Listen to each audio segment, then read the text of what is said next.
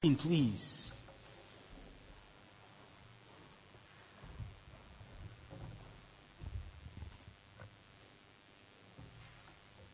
Now, the, the door to Christian resources has really kind of swung wide in the past sort of 15 to 20 years, hasn't it? And with the advent of uh, the internet with apps and blogs and websites, we have now at our fingertips sort of seemingly endless access to lots and lots of Christian teaching, don't we? Now, as we look at these things, the teachings that are out there, we can perhaps detect, dare I say, a subtle difference between the teaching that has emerged from North America uh, over the last wee while and the teaching that we have received historically in this country over the years. See, here in the UK, we've had this very, very clear, uh, quite rightly, let me say, a clear focus on salvation by grace alone, through faith alone, in Jesus Christ alone. Okay, we've had that. but what we're seeing just now from a number of reformed churches in the United States in particular is yes, that same focus, okay, that same unshakable focus on salvation in Jesus Christ, but we are seeing also at the same time this kind of renewed emphasis on the life that Christians should lead after that initial work of grace has been done. Do you see what I mean?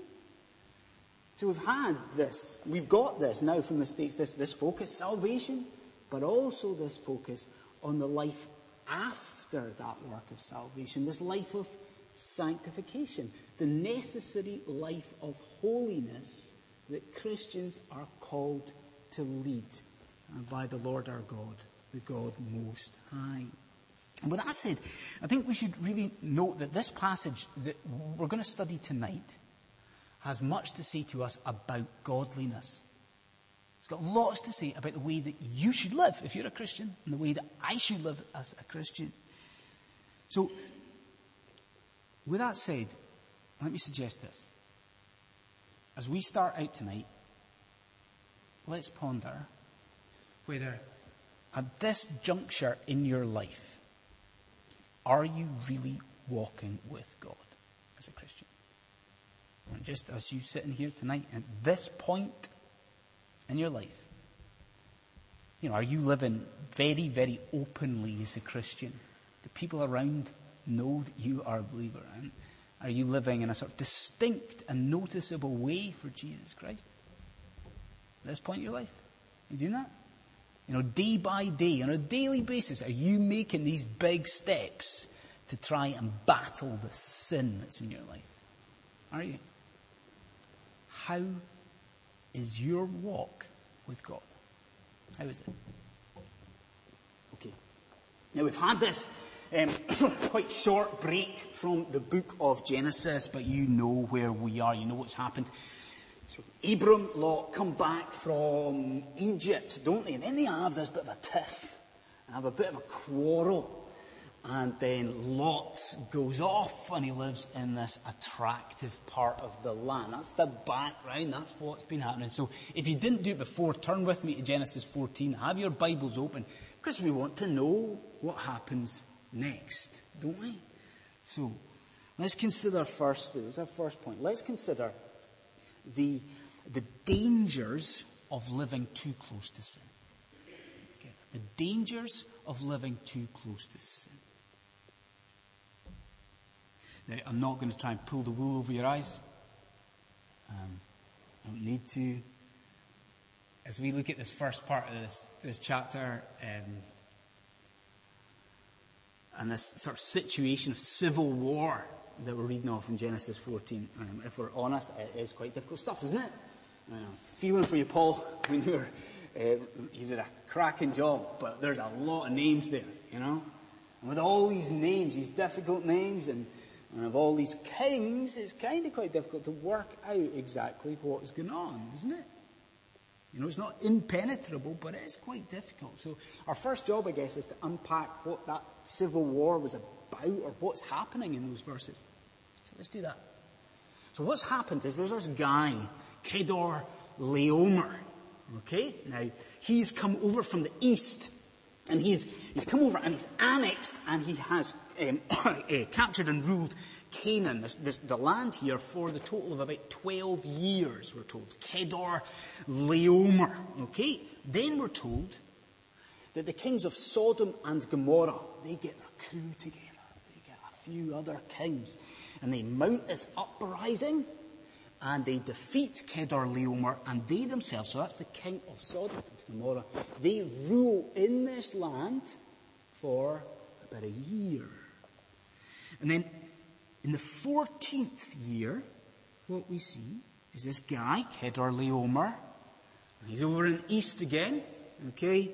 What we see is he rallies some of his mates, the kings, he comes back to the land, and then the kings of Sodom and Gomorrah, they come out to meet him for battle.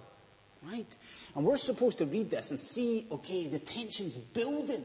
That things are coming to a head. And we're supposed to see that tension's building because we know, ah, Sodom and Gomorrah, we know that Lot is tied up in all of this. And then it ends badly, doesn't it? Because uh, Kedorlaomer is victorious and then these armies of Sodom and Gomorrah, we see them literally running for the hills. And we see them running and also tripping over and falling into some of these tar pits as well. So that's the scene. That's what's going on here. But what should we be noticing about this episode? Okay, firstly let me suggest this. That we see here the, the powerful magnetism of sin. The mag, the allure of sin.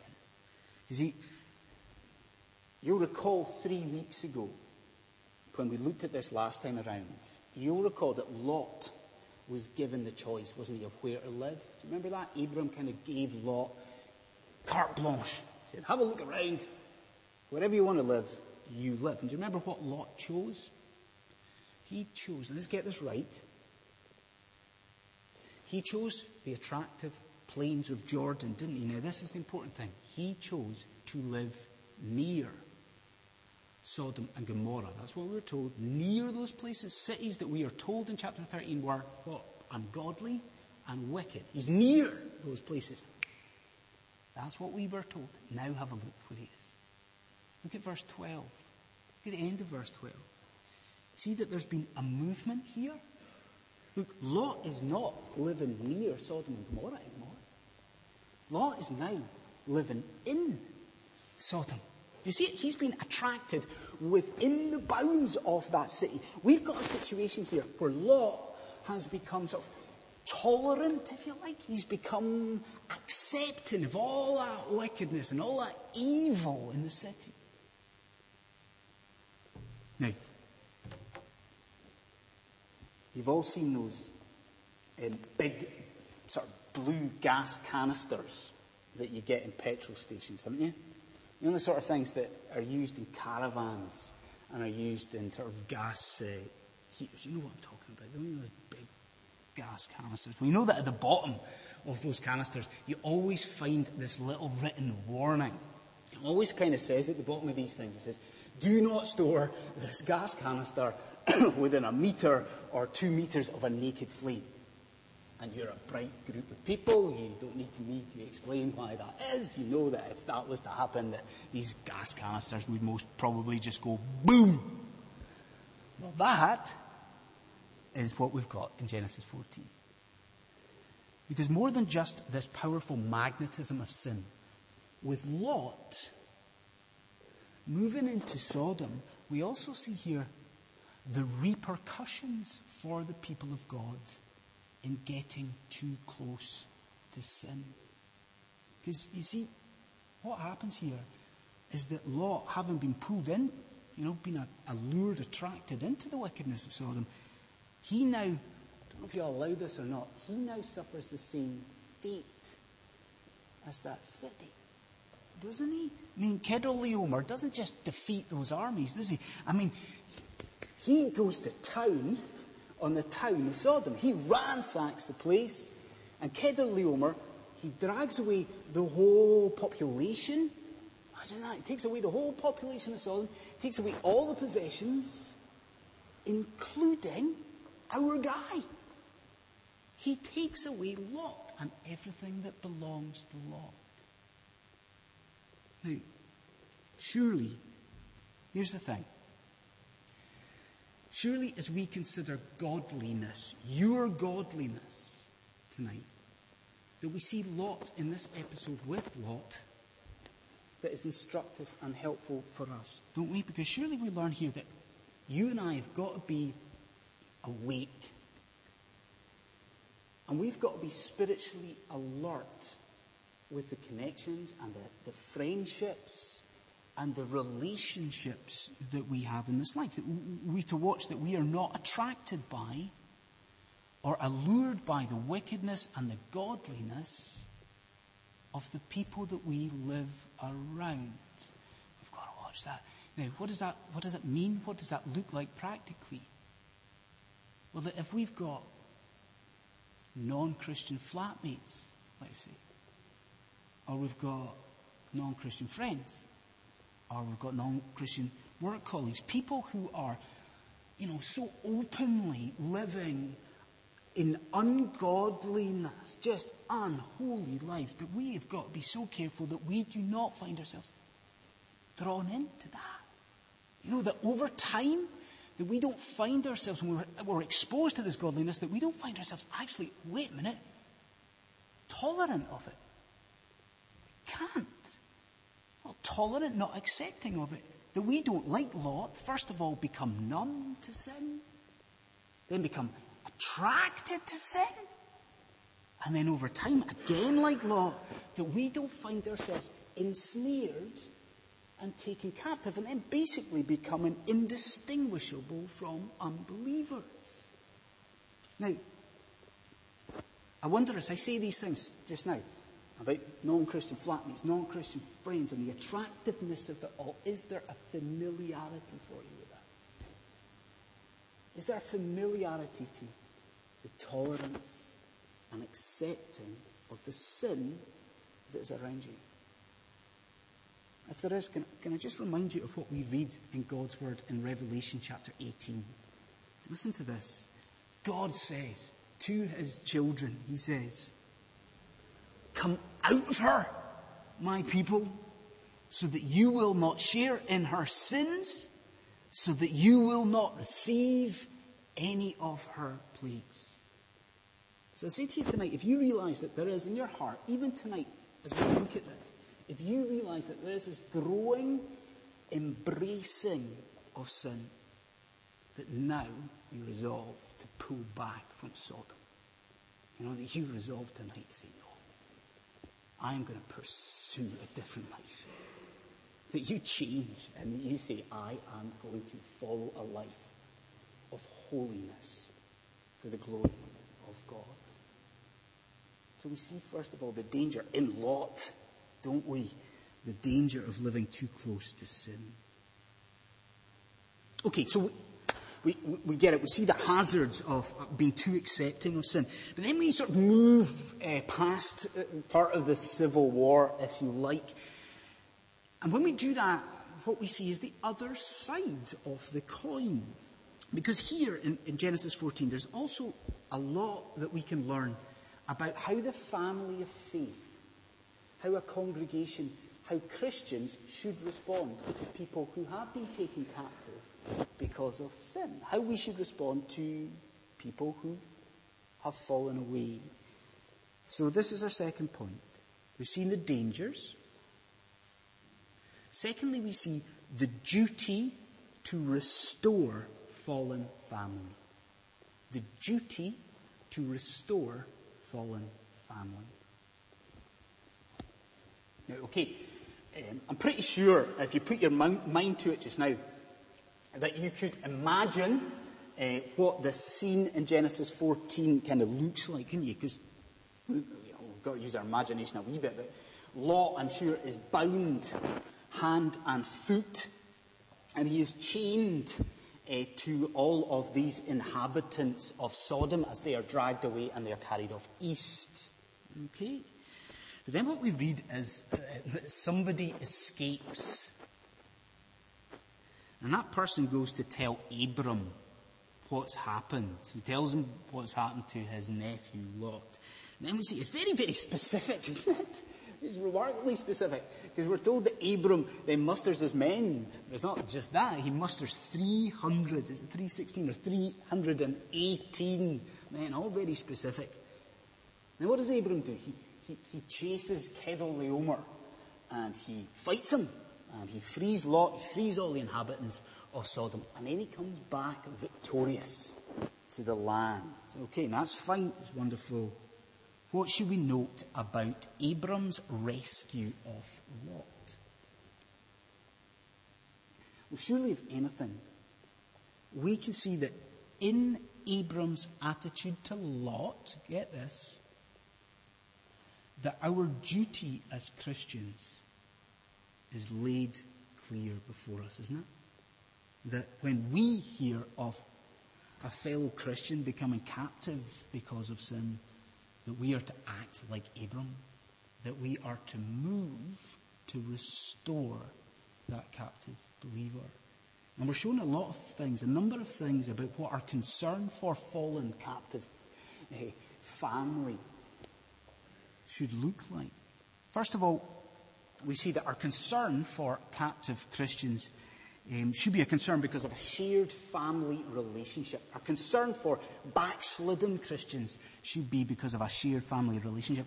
Because there's an emphasis here on the fact that Abram, when he's chasing Kedorlaomer, when he goes after Lot, that he does that because Lot is, it tells us, uh, there's an emphasis on the fact that he is his kinsman, he's his relative.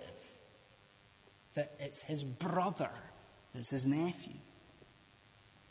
And we see that we must work to rescue fallen Christians, backslidden Christians. Why? Why is that important? Because these are people who have formerly worshipped our Father with us. I mean, backslidden Christians, these are people who are in a very real sense our brothers. You know, our sisters. So our concern should be because of a shared family relationship. But also, it should be a concern, it should be an urgent concern. Do you see that with Abram? Because this, this bloke escapes from Kedorlaomer, you know, he escapes from the, the chains. And when he does that, you can imagine his relief, I'm sure, to get away from them. And he, and he runs back to Abram. But then what we see with Abram is that, that, that Abram drops everything when he hears the news that his nephew has been taken captive. You know? I mean, he drops everything. He musters his men and he goes straight away chasing after this army. Now, do you see that that is the sort of urgency that we have to adopt when we see a fallen Christian? Now, we talk a lot about reaching out to those who are lost. But we don't talk all that much about the importance of trying to reach those who used to worship here, who have now fallen away. But why is it important? And it's mentioned so many times throughout scripture. Because you see, a backslidden friend is a terrible, terrible thing to have in many ways. Because you see, every second that that person is backslidden is time that damages them. And every second that a person is backslidden and is captive to sin, it is time that damages all the people around them. And every second that a person is backslidden, most importantly of all, is time that damages the witness of this church. Witness of all churches. We must act to restore family and we must act to restore fast. And then more than that, here's another thing. We should be prepared for the fact that a pursuit of a fallen captive, backslidden Christian may well take a lot of time to bear fruit. And you see that again? See, Abram chases this guy, uh, Kedorlaomer. And look at the details of it in verse 15. He chases Kedorlaomer all the way to Damascus. That might not mean much, okay? What do you need to know about that? You need to know that that was a long way from where Abraham was at that time, okay? A long way. And when we are talking about the distance from where you are sitting just now to pretty much Birmingham, okay? And all that way, Abram's running. And he is chasing a captive brother. Do you see Our pursuit of those who have got too comfortable with sin and who have got into problems and dangers because of that, it might take an awful lot of effort and strategy, and it might take many, many months and many years to bear fruit. And then, I think this is the most important one. Our concern for captive Christians, it's so difficult. It may involve putting aside our differences. We're Christians, right? Surely this is a message for Christians anyway. And we are supposed to love each other. We are supposed to care for each other. We are supposed to get on with each other. But sometimes it doesn't work out like that, does it? And we, I guess, are maybe even notorious for bickering for squabbling with each other. Or maybe because of that, you've got people in your past, Christians, that you have fallen out with. And maybe you've got Christians you've fallen out with. Christians that are now nowhere spiritually. Think about Abram. He's had this quarrel. He's had this fight with a family member and they've separated.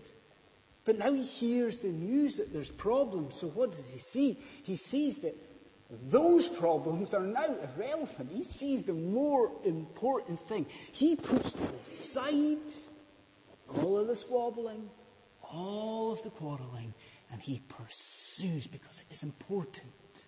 He pursues his family member. Now, see with all of that, let me ask you, see, I, I, I go through all of these things here about our concern for, for fallen Christians. You see, when I did that, did somebody spring to mind? Did you find yourself thinking about an individual? Someone that used to be at church with you. And somebody who used to just love Jesus and praise Jesus. And somebody who is now so far from Christ. Do you know people like that? Well, in an age of social media and email, in an age where it is so much easier to pursue somebody, do you not think we should be doing that? I mean, this is important. I mean, it is damaging the witness of the church. We pursue our brethren, we pursue our brothers and sisters in Jesus Christ, because I tell you this, if we do that, and if God marches with us, then just like Abram, we might return victorious, arm in arm with a brother and sister who is restored to the promised land. We see the danger.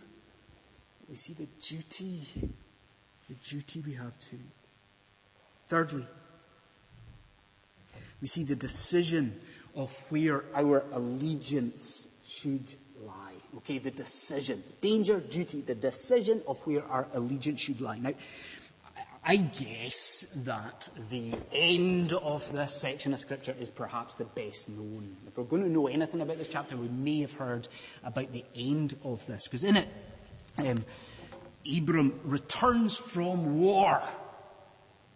And as he does so, we see two kings come out to meet Abram. And this is an important meeting. This is a, meeting that forces Abraham into a very, very important decision that he has to make. So, first thing we need to know is who are the two kings? Who are the two people that meet him? We're told, verse 17, first of all, that the king of Sodom comes out to meet Abram. Now he's clearly recovered from his trip into a tar pit. Okay, so he comes out to meet Abram. We've got the king of Sodom. But then we've also got this other chap too, this character, Melchizedek. Now, we've not in the book of Genesis encountered Melchizedek before. So who is he? Well, we, we learn that he, Melchizedek, is the king of, do you see it? Salem. Which I'm guessing you do not have to be a Hebrew scholar to work out that Salem is the place that we would now know as Jerusalem. Yeah, Jerusalem. So he's the king of Salem. But we're also told as well, on top of that, that he is the priest or a priest of God Most High. King, priest. Fine. What's important about him? What does he do here?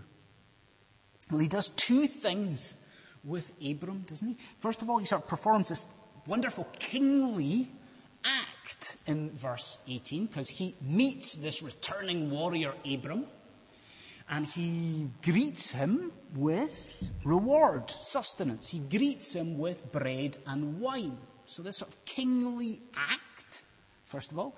Second of all, we see a priestly act as well. Look, verse 19.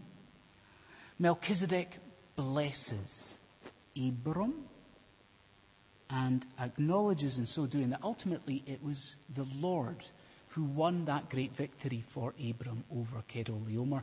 And Abram clearly assents to that because Abram then gives the priest a tenth of the plunder. Now, we are building up a nice picture of these guys and the scene and what's going on. But hang on. We said that there was a decision that had to be made, didn't we? That there was a really important decision that Abram had to make. What was that decision? Well, at this point in the story, remember, Abram's come back. Two guys have come out to meet him. And the king of Sodom begins to speak. He, he speaks up. And look at what he suggests to Abram. He suggests that Abram give all of these freed people, the population of Sodom, back to the king of Sodom. But that, this is the, the king of Sodom's suggestion, he suggests that Abram keep for himself all of the possessions of Sodom. Now, what we have to get and see is that Abram is not a fool. He can see there that what is before him is a very, very clear choice. It is black and it is white. It is a decision where he can either accept what the king of Sodom offers. He can accept the trappings and all the, the partnership of wickedness, or alternatively, he can reject that and he can rest secure in those, do you remember those covenantal, glorious, sure promises of blessing? That God has given him. Do you see it? It is black and white. It is the way of wickedness or it is the way of Melchizedek and the way of God. And in Abram's response, do you see it? What a stonking reaction we have got from Abram because basically Abram looks at this king of Sodom as he's come out to meet him and he says, not a chance, son. No am I going to pursue wickedness? He says, I have raised my hand to the Lord and I will accept nothing belonging to you. So with this we close. As we think about that decision before Abram, and as we consider the need for Christian godliness tonight, can I ask you this? Where is it that you are aligning yourself in the way that you live. You know, are you accepting the trappings and the partnership of wickedness? In the way that you live as a Christian, is that what's happening? Are you finding yourself conforming to the world? Or are you doing what Abram does here? Are you truly living out your faith? In the way that you live, are you showing you trust in God's covenantal promises? Which is it? You see, this week, um, a man I knew, uh, he died. And um, he, was, he died after a short illness. He was an older man. Um, but what struck me since he passed away the amount of positive words and positive testimonies that came forward about this guy. You know, just in the past few days, person after person has come out and said, what an example that man was. You know, what a witness that that man was. What an impact that guy's quiet, humble, gentle Christian demeanor and life had on me. So here's the thing. I wonder if that will be able to be said about us when we die. Will it? Will people look at us and be able to say, you know, because of that person's holiness, because of that person's life of holiness, that I was pointed all the more to my Savior, Jesus Christ. Will people be able to say that about us? You see, the choice that is before Abram in Genesis 14 here, that's the choice that is before you tonight. It is really that simple. As a Christian, are you going to pursue the trappings of wickedness? Are you going to relate to God through the great and eternal priest in the order of Melchizedek? Christians here, will you not just trust, but live for Jesus Christ?